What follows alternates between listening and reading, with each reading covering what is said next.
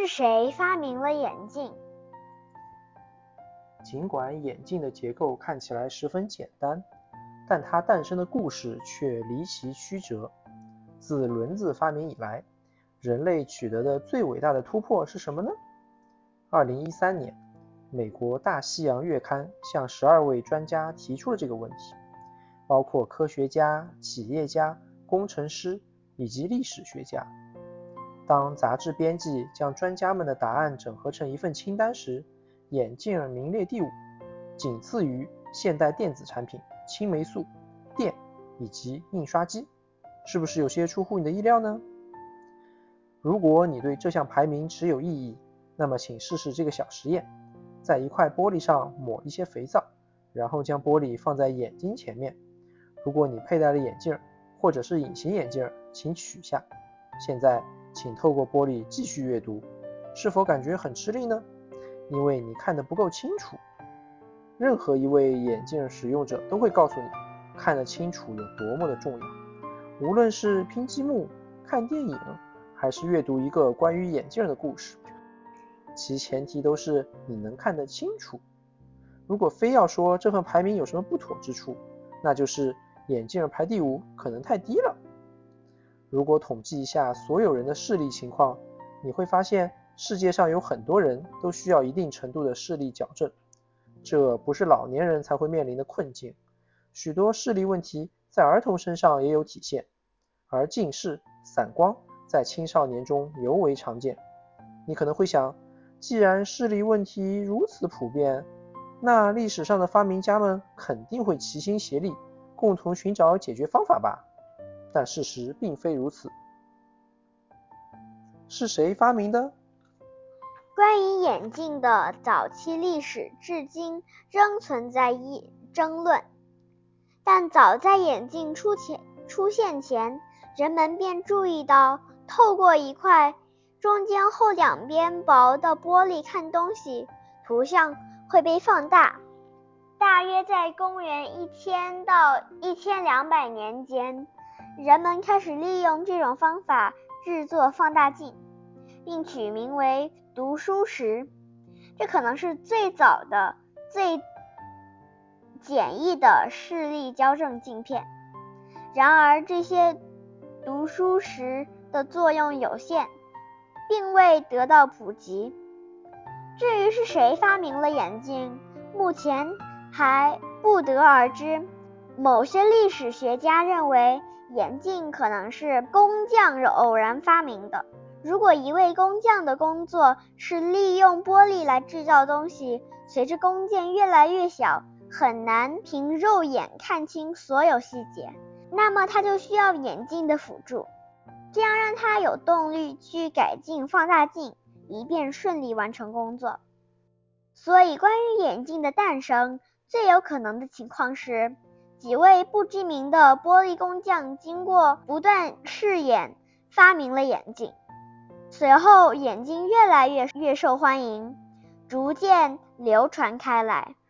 尽管无法确定到底是谁提出了用玻璃镜片来矫正视力的方想法，但目前普遍认为，视力矫正镜片最早出现于1286年左右的意大利。意大利物语。学家威利斯·朗奇曾说：“世界得到了眼镜，却不知该感谢谁。”眼镜风潮。早期的眼镜只是将两块放大镜简单固定在两个彼此相连的镜框中。到15世纪中期，就有一种可用于矫正视力的镜片出现了，类似于现代的老花镜。对于各种需要近距离观察的工作，如缝纫、挑拣种子等，这种眼镜都很有帮助。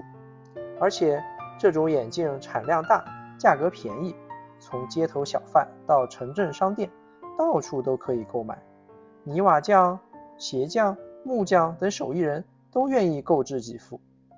慢慢的，戴眼镜也成为了一种时尚。人们认为戴眼镜的人看起来更聪明、更稳重。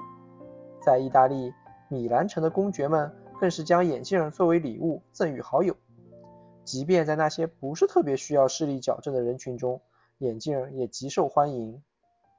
同时，另一项新发明也大大增加了人们对眼镜的需求。15世纪，德国工程师约翰内斯·古登堡发明了印刷机。此后，各类书籍的价格终于不再高不可攀。除了圣经，还有《伊索寓言》、亚里士多德作品集等经典著作，都可以用相对低廉的价格买到。有了这么多好书，越来越多的人开始阅读学习，他们也因此发现戴着眼镜阅读那些小字是多么的方便。巧妙的镜框，随之而来的新问题是：怎样让眼镜更方便佩戴？尽管镜片质量已经有了明显提高，但单单让眼镜稳稳地待在眼前前方是一个棘手的问题。对视力障碍者而言，无法把眼镜固定在眼睛前方很不方便，既大极极大极限了他们做别的事情。为了解决这个问题，人们做了许多尝试。其中不乏一些危险举动。有些人在镜框上绑一根线或细绳，然后绕着耳朵缠几圈，将眼镜固定在脸上。有时他们还会在绳线的另一端绑上一块重物，以平衡眼镜，防止滑落。还有一些人则用绳线或铁丝将眼镜勾在帽檐上，但眼镜会随着帽子在眼前晃来晃去。还有人在额头上拴一根皮带，然后将眼镜固定在皮带上，或是直接将眼镜插在头发中。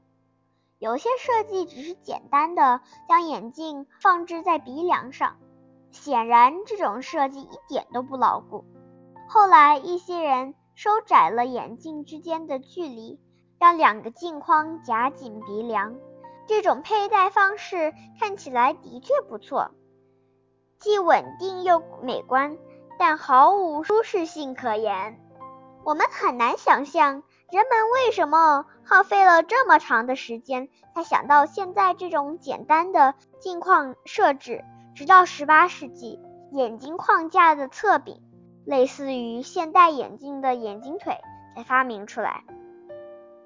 即便如此，最初的侧柄还是很短，只能夹住两边的太阳穴。这可相当的疼，就像发明眼镜一样，设置出便捷的镜框结构也经历了一个漫长的反复实验的过程。